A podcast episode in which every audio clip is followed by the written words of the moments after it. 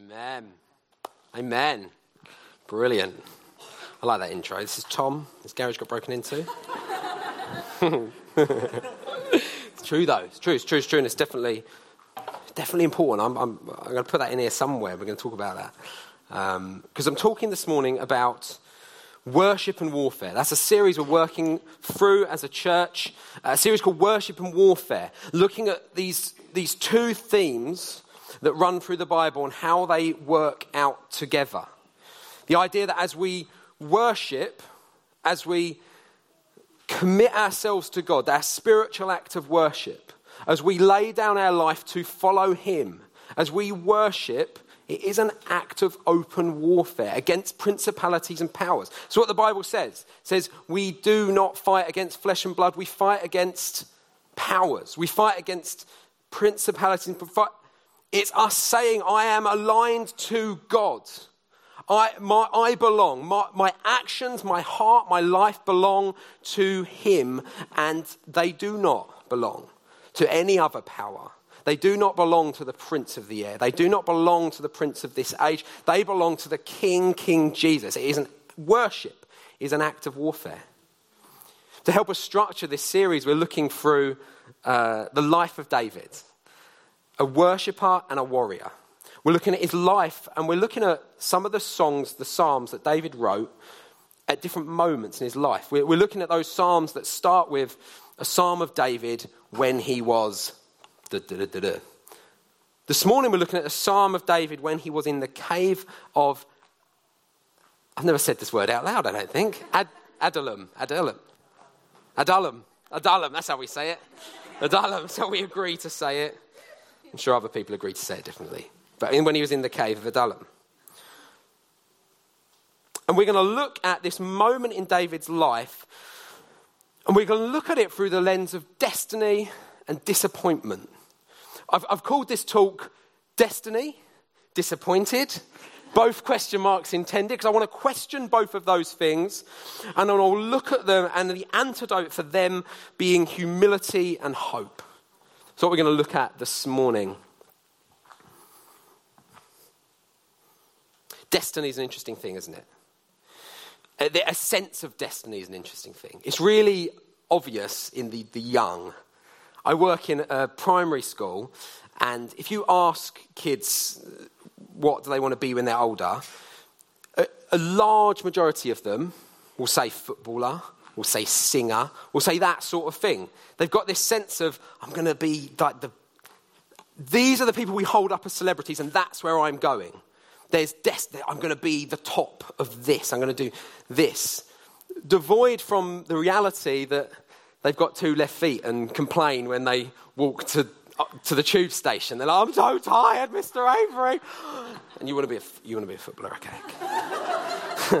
Devoid from the reality that when I'm there leading singing assembly, we, we sing that. There's no one, there's no like Jesus some, some, sometimes. I work in the Church of England school. And I'm like, no, no, I walk, I walk. And then the kids are like, my, my walk, I walk. You want to be a singer? Okay, we'll just.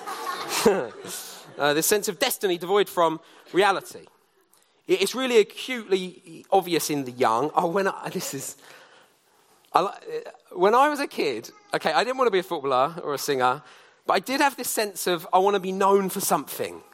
And um, I don't know what was going on in my little mind, but when I was a kid, I, I, I hope this makes sense. It's not going to make sense because it's madness. I used, to, I used to always get toffee crisps. You know the chocolate bar?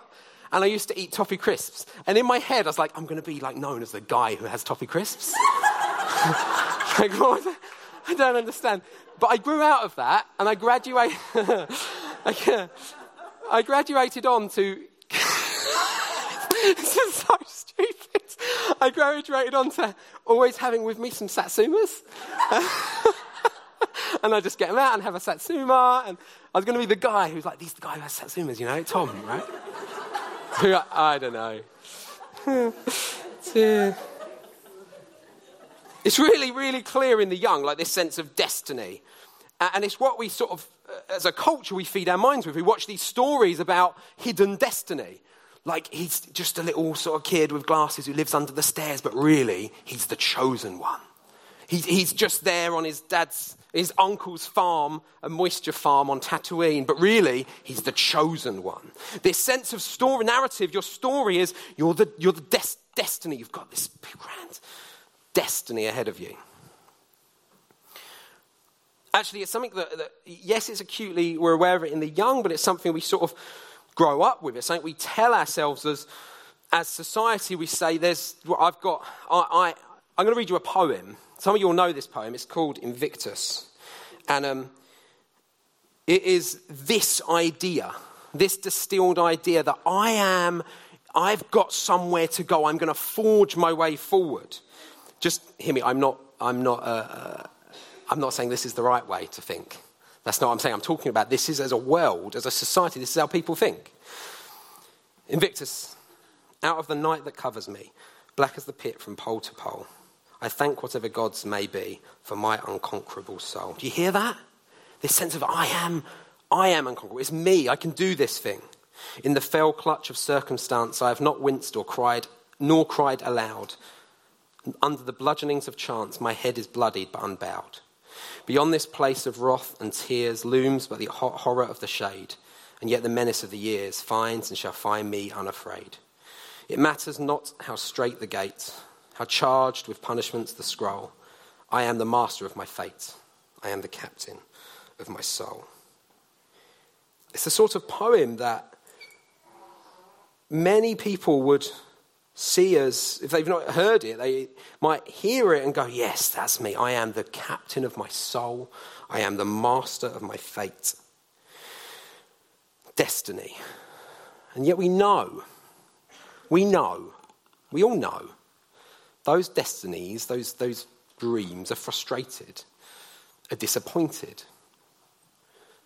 They don't come through. That, that plan I had doesn't, it's not what happened to it. This morning is not going to be a, a pep talk. It's not going to be, yes, we can. It's not. It's not going to be a self help, right? If you, you are the. It's not.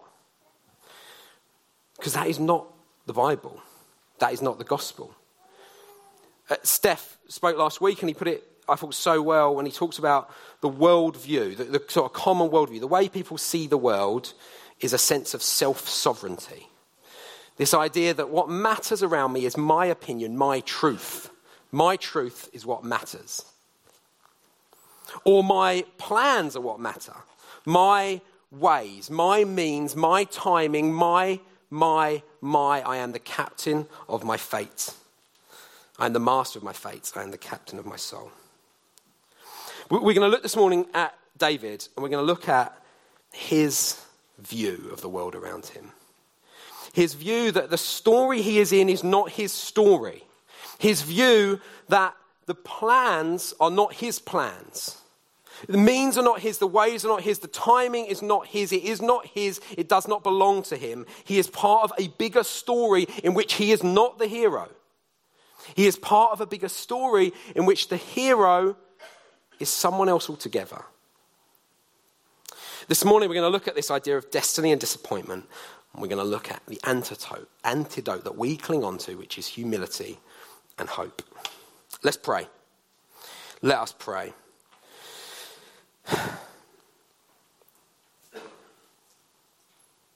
Father, we are so grateful that you meet with us, Lord. We, we are so grateful that you met with us this morning, that we come to you and you come towards us. Lord, we thank you that you have plans for us, Lord. We thank you that you have work to do in us, Lord. We thank you this morning, Lord, that your word will not return to you empty, but will accomplish all it sets out to do. Lord, we thank you for that. Lord, we thank you that although I may have just a few pebbles, you are the one who slays giants. Lord, we ask for that this morning, that giants of self sufficiency and self sovereignty would be taken down this morning, Lords. Lord, we ask for that. Amen. Amen. Okay, uh, we're, we're in 1 Samuel 24 this morning. We're going to read a, a passage from here and we're going to, we're going to look at a psalm in a little while. Um, it's up there, but you do feel free to find it 1 Samuel 24. I'm going to read a bit of this to us, and we're going to, we're going to look at some more of it in a bit. It says this When Saul returned from following the Philistines, he was told, Behold, David is in the wilderness of En Gedi. Then Saul took 3,000 chosen men out of all Israel and went to seek David and his men in front of the wild goats' rocks. And he came to the sheepfolds by the way, where there was a cave. And David went in to relieve himself. And Saul went in to relieve himself. It's a fascinating bit of the Bible, isn't it? you know, the stuff that gets recorded. There's a reason, isn't there? Let's have a look. Now, David and his men were sitting in the innermost parts of the cave. And the men of David said to him, Here is the day of which the Lord said to you, Behold, I will give your enemy into your hand, and you shall do to him as it shall seem good to you. Then David arose and stealthily cut off a corner of Saul's robe. But afterwards, David's heart struck him because he had cut off a corner of Saul's robe. He said to his men, the Lord forbid that I should do this thing to my Lord, the Lord's anointed, to put out my hand against him, seeing he is the Lord's anointed. So David persuaded his men with these words and did not permit them to attack Saul. And Saul rose up and left the cave and went on his way. All right, there's the story. Um, let's just, let me just bring you up to speed with this story. Lots of you will know it, you've been here through the series, and you, will be aware of it, but let me just bring you all up to speed. There's two key players in the story. You've got, obviously, Saul and David. You've got Saul, who is this big guy. He, it says he's head and shoulders above all of Israel. He's really, when they selected him as king, that was one of the reasons. There's, let's go with Saul. Look at him. He's a big, impressive guy. He, he's anointed as king. Uh, he has some early victories, and then he just makes some serious errors. Errors to do with his heart, errors to do with what he's seeing as ultimate, what he's seeing as his, what his trust is in. He makes a, a, a grave error, and the anointing of God, the kingdom is ripped from him. That's what Samuel says the kingdom is ripped from you. We, we know in human terms he's still king, he's still, he's still got the, the capital and the army, and the, he's still king in human terms. But in spiritual terms, the anointing and the kingdom is ripped from him. And this is where this, this other guy comes in, David. Um, God leads Samuel, the prophet, to go to Jesse, and Jesse gets all his sons, because God said one of Jesse's sons is going to be the next king. So he gets all his sons, and not that one, not that one. that one. You know the story, and, it, and it's like, but none of them, none of them are so who is it? And there's this forgotten son. He's out in the fields looking after the sheep, David. They bring him in and he's anointed as the next king. He, the anointing is on him. He's the, the next king. He has this very clear destiny, if you like. You know how the story goes. David um, slays Goliath. There's this massive giant. He's bigger than Saul. He's enormous, and he's he's uh, part of the Philistine army, and he's challenging Israel. He's challenging the army of God, and David comes along and he sees it and he goes, But we're the people of God. And he doesn't wear Saul's armor, it's too big for him. He takes these few stones and he says, How can you stand against the people of God? The victory, the battle is the Lord's, and he hits the giant with a stone, and the giant dies, and he takes his sword, and he, this big sword, which is like a, a symbol of, of human strength, arrayed against the people of God. And he takes it and he cuts off the giant's head. We know this story. And he goes on, and Saul becomes jealous of David. David anointed as king. Saul's jealous of him, the king, humanly king, and he tries to kill him. And we come to this point, and David is on the run.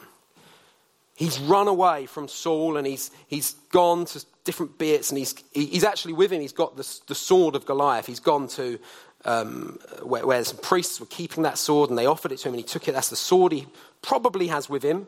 I mean, he may, there may be other weapons along the way, but that is what a sword that he's been given. And Saul's pursuing him, and then David is hiding in this cave. Pretty low ebb. Pretty difficult spot to be in. In this cave. We're not talking hobbit hole here. We're not talking cozy. We're talking cave in mountains somewhere, hidden away, where David and a whole load of other outcasts have come to join him. We've got this cave where people have gathered, people, downtrodden people, have gathered to David and said, You're our captain. this ragtag bunch.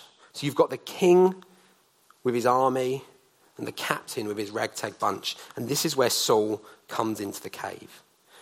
You can imagine he's there in sort of just the outside of the cave, and it's sort of, you can't, if you look into a cave, it's all dark inside. So David and his men are in there in the dark, but if they look out, they can see Saul. They can see because the light's coming in that way. So they can see Saul, and Saul comes in to relieve himself. And they see him, and David's men go, This is it. This is the moment. This is the moment of destiny. Here's the day. Behold, you, the Lord said, Behold, I will give your enemy into your hand. This is it. The moment you've been waiting, waiting for. Take Goliath's sword, kill him. Destiny before you.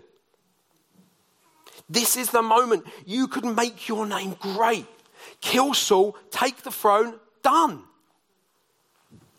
if you were writing a human story with a human hero, perfect poetic justice. The giant that Saul wouldn't face, David slays with the sword from. It's like beautiful story. But that's not the story. You see, you see, David has a whole different view of it than his men. A whole different view of it than his men. He does something just, it just looks bizarre. He sneaks up and he cuts off a corner of the robe.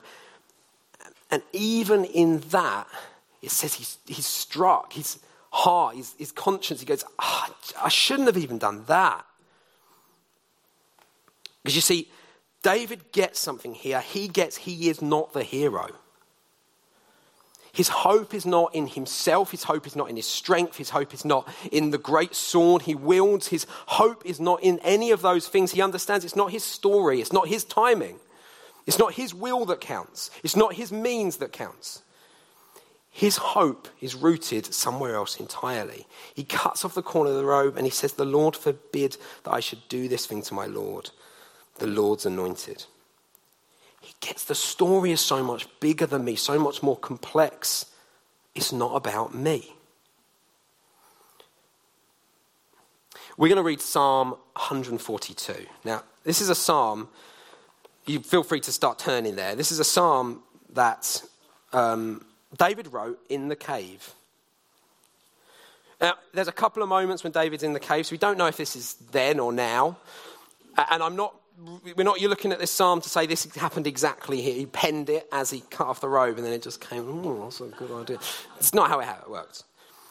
But this psalm betrays something of David's view of the world and David's view of his own place within it, his own his place in the narrative of God's story.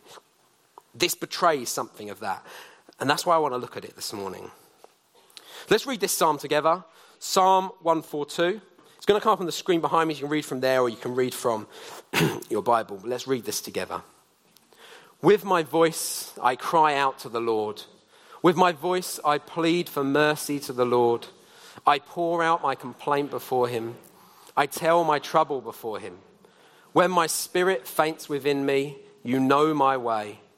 In the path where I walk, they have hidden a trap for me. Look to the right and see. There is none who takes notice of me. No refuge remains to me. No one cares for my soul. I cry to you, O Lord. I say, You are my refuge, my portion in the land of the living. Attend to my cry, for I am brought very low. Deliver me from my persecutors, for they are too strong for me. Bring me out of prison, that I may give thanks to your name. The righteous will surround me you will deal bountifully with me. Okay. I'm going to I'm to work through this bit by bit. I'm just going to unpack some of this for us to understand what David's thinking is, how his mind and his heart work. Uh, let me just, just open these first two verses. With my voice, I cry out to the Lord. With my voice, I plead for mercy to the Lord. I pour out my complaint before him. I tell my trouble before him. David just knows he's not in control of this situation. Now, that might be really obvious. It looks pretty obvious. He's in a cave with a couple of hundred outcasts. And yet, when we look at things around us in the world, uh, trouble comes, we can so often try to manage it. Try to manage our situation. Try to think, okay, I see this, and I, if I put that in place. Maybe it's financial, and we look at it and we go, okay, I could work out this and that. And our first look at it is, I'm in control. I am the master of my fate. I can work this thing out. It's trouble at work, and we think, I can, if I just, if I do that conversation and that, and I do this and and we just try to claw away at this thing and go, I can work this out. But David's first, first thing is to say, God, I am not in control. I need you. I cry out, I plead for mercy, I pour out my complaint, I tell my trouble before you. It is the first position of his soul. And if you read David's Psalms again and again and again, they start like this Help me, God. Help me, God. This pattern, this should be a big part of our lives. This is humility.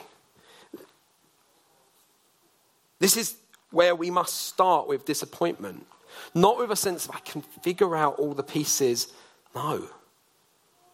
I cannot figure out all the pieces. I cannot put it all back together. Some of you are going to hear that. I'm aware. Some of you will hear that as a as a, a kick, as a, as a bit of a kick up the butt, as a bit of a, oh gosh, that, okay, all right, Tom. And, and others will hear that as a great relief. If you hear that as a great relief, that is, that is good. It, should come to us as a relief that I am not in control. I, I can't manage all of this. If it hits you with a bit of a kick, I, I would just challenge you a little this morning to go, okay, why do I, why do I see the idea that the creator of the universe is con- in control rather than me as a challenge? That's something to attend to, something to think through, something to, to pray about this morning, because this is a relief that I am not in charge because I know when I do put myself in, in charge, I make it. I'm really good at making mess. really good at it. Chloe's smiling at me. She loves me, which is a great relief as well. Because I'm brilliant at making mess. As are we all, right? We're just so good at it. But I'm not in control of my destiny. Here's hope. Hope is built on this me not being in control. Verse 3 says, When my spirit faints within me, you know my way. In the path where I walk, they have hidden a trap for me. See, I'm not, I'm not in control, and not only that, I can't see the way ahead. I, I know up, up ahead there's going to be other obstacles and, and, and stuff that gets in the way. I don't know the way, so I come to the one who knows the way. I, I come to the one who knows my way. Psalm 139 says, O Lord, you have searched me and known me. You know when I sit down and when I rise up. You discern my thoughts from afar. You search out my path and my lying down. You are acquainted with all my ways. Even before a word is on my tongue, behold, O Lord, you know it altogether. You hem me in, behind and before. You lay your hand upon me. Such knowledge is too wonderful for me. It is high, I cannot attain it. Yes. Such knowledge is too wonderful for me. I'm not in control. I cannot see the path ahead, and yet there is one who hems me in.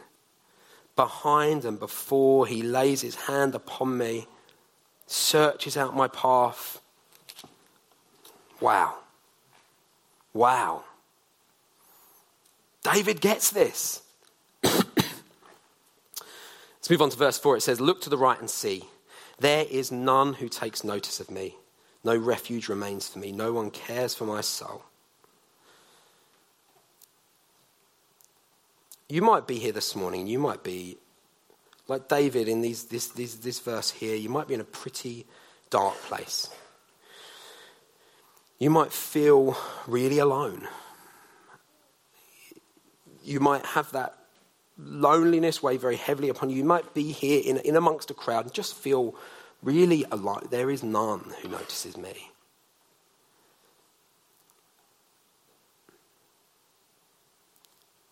I'm aware there may be, be some that is, that is the reality of where you are right now. For all of us, it's where we are in moments. And this idea that there's no refuge for me. This concept of refuge isn't one we, we sort of talk about that much. It's really right throughout the Psalms, this idea of refuge, somewhere that I am safe, somewhere where I can run to, an anchor in the storm, a fortress. It's similar, very similar to the concept of hope, one we'd be much more familiar with. It's the place where I find my safety, security, I find my future there, my hope there. David says in this moment, there's no refuge for me.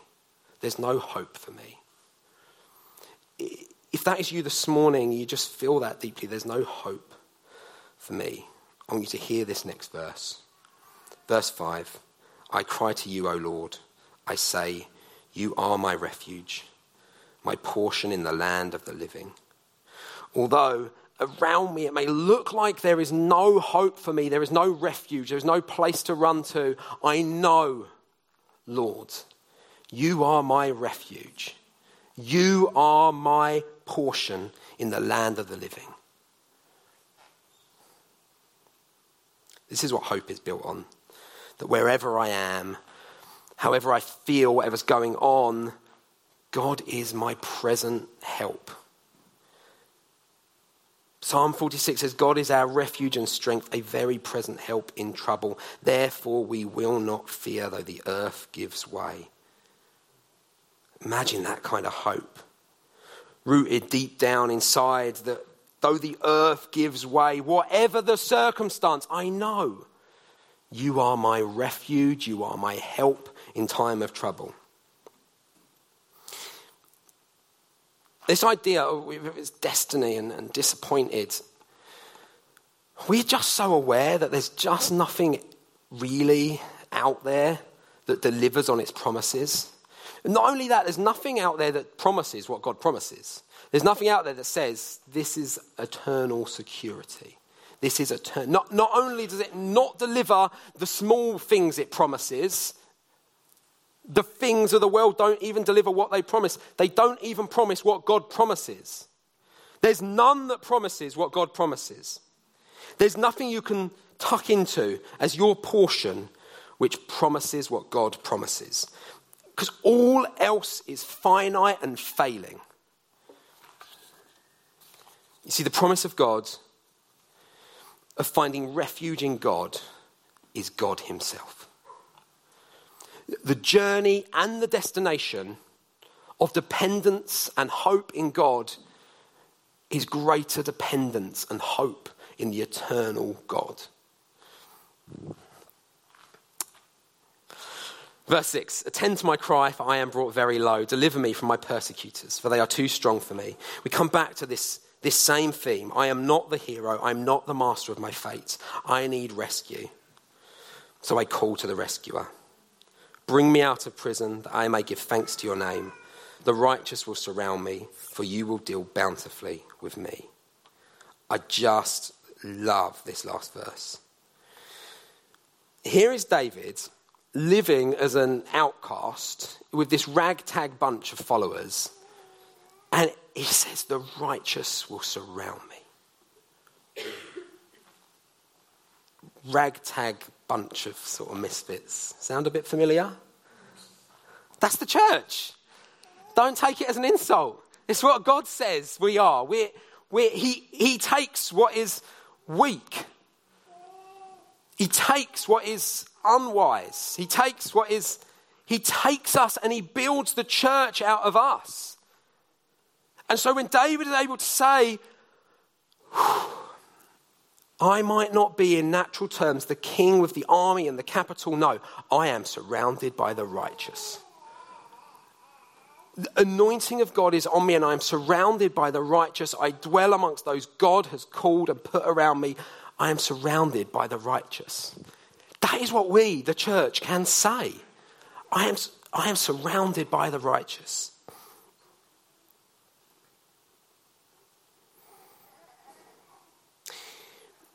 Here's hope full circle hope.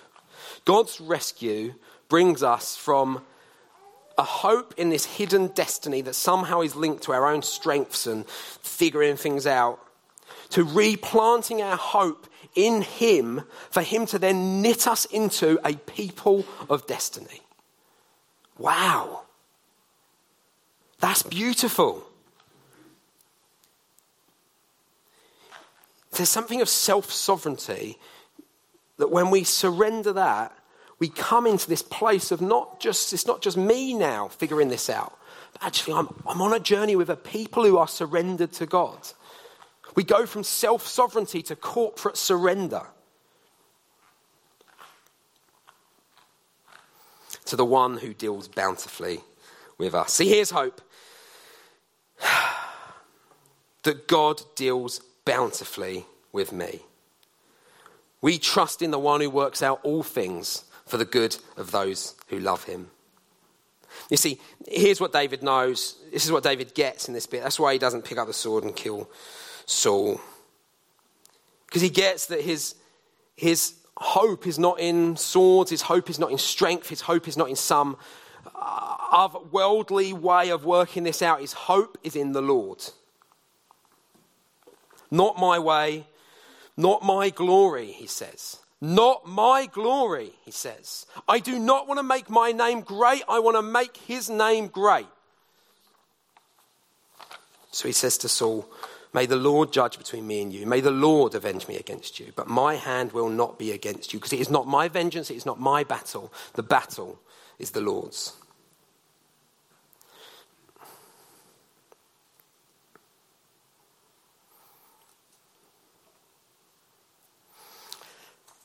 Fast running out of time. So I'm just going to just work out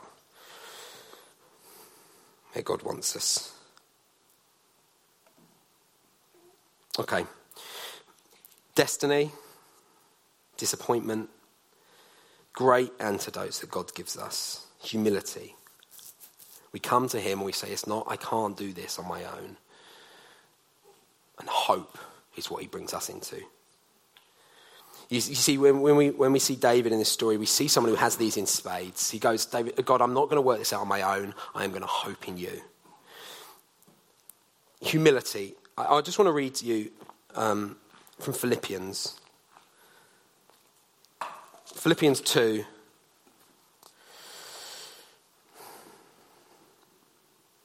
It says this Christ Jesus, who though he was in the form of God, did not count equality with God a thing to be grasped, but emptied himself by taking the form of a servant. Being born in the likeness of men, and being found in human form, he humbled himself by becoming obedient to the point of death, even death on a cross.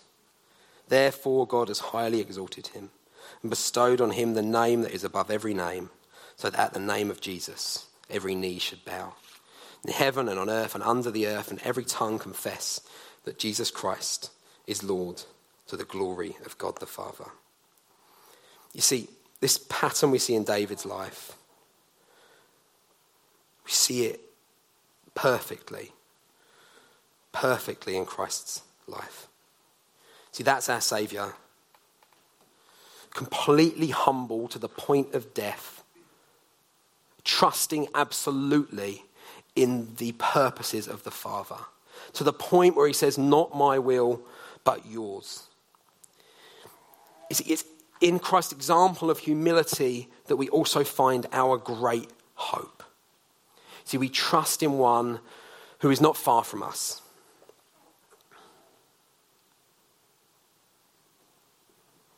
We trust in one who came into the world where people are working out their self sovereignty. We trust in the one who came as the sovereign into that.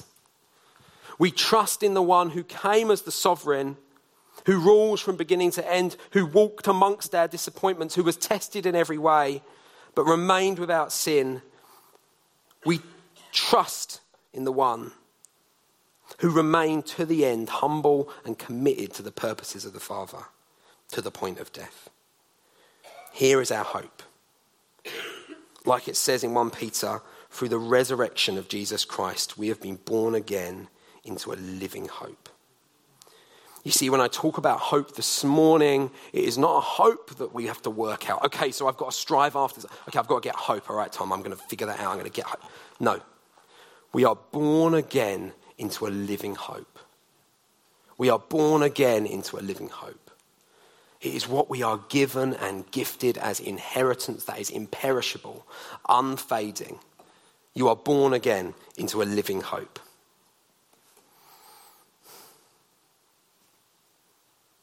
Okay.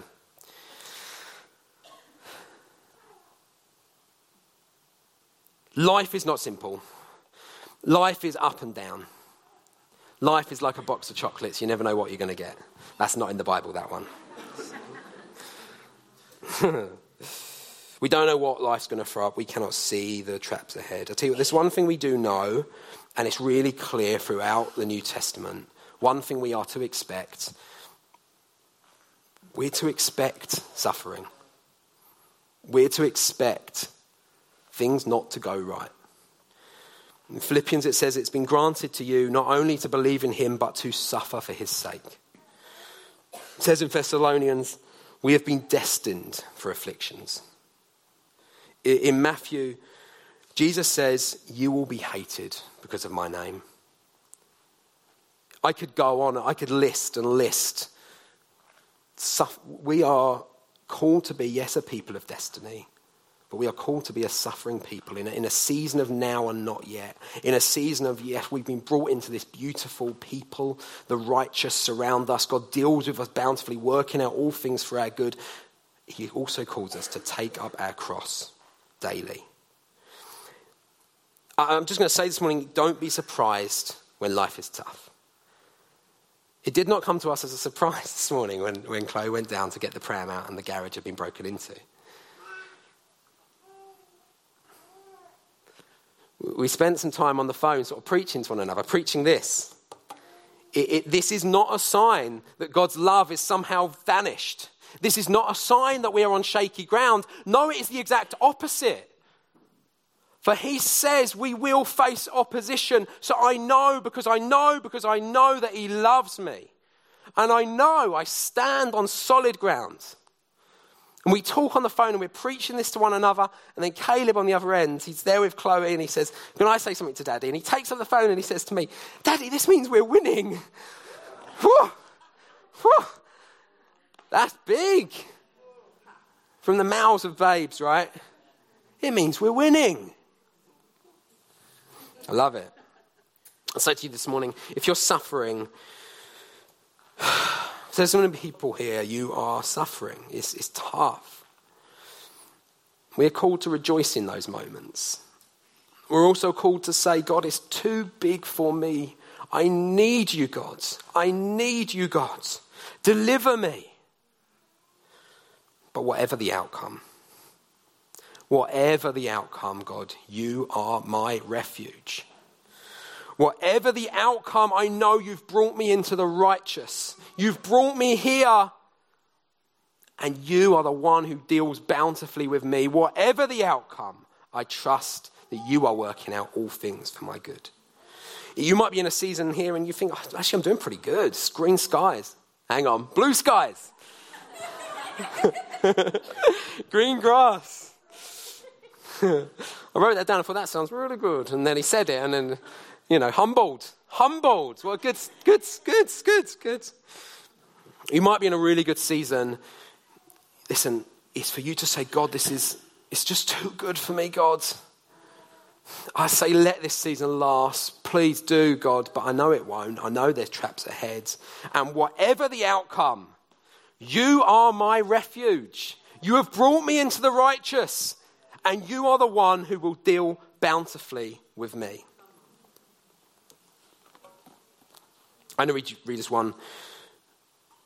No, you know what? I'm going to stop there. Hmm. God deals bountifully with us. We're going to respond to God. We're going to come to Him. We're going to declare this. He is our refuge. He is our rock. He is the one who deals bountifully with us. I wonder if the bands could come back up. Yes, wonderful. Let's stand together.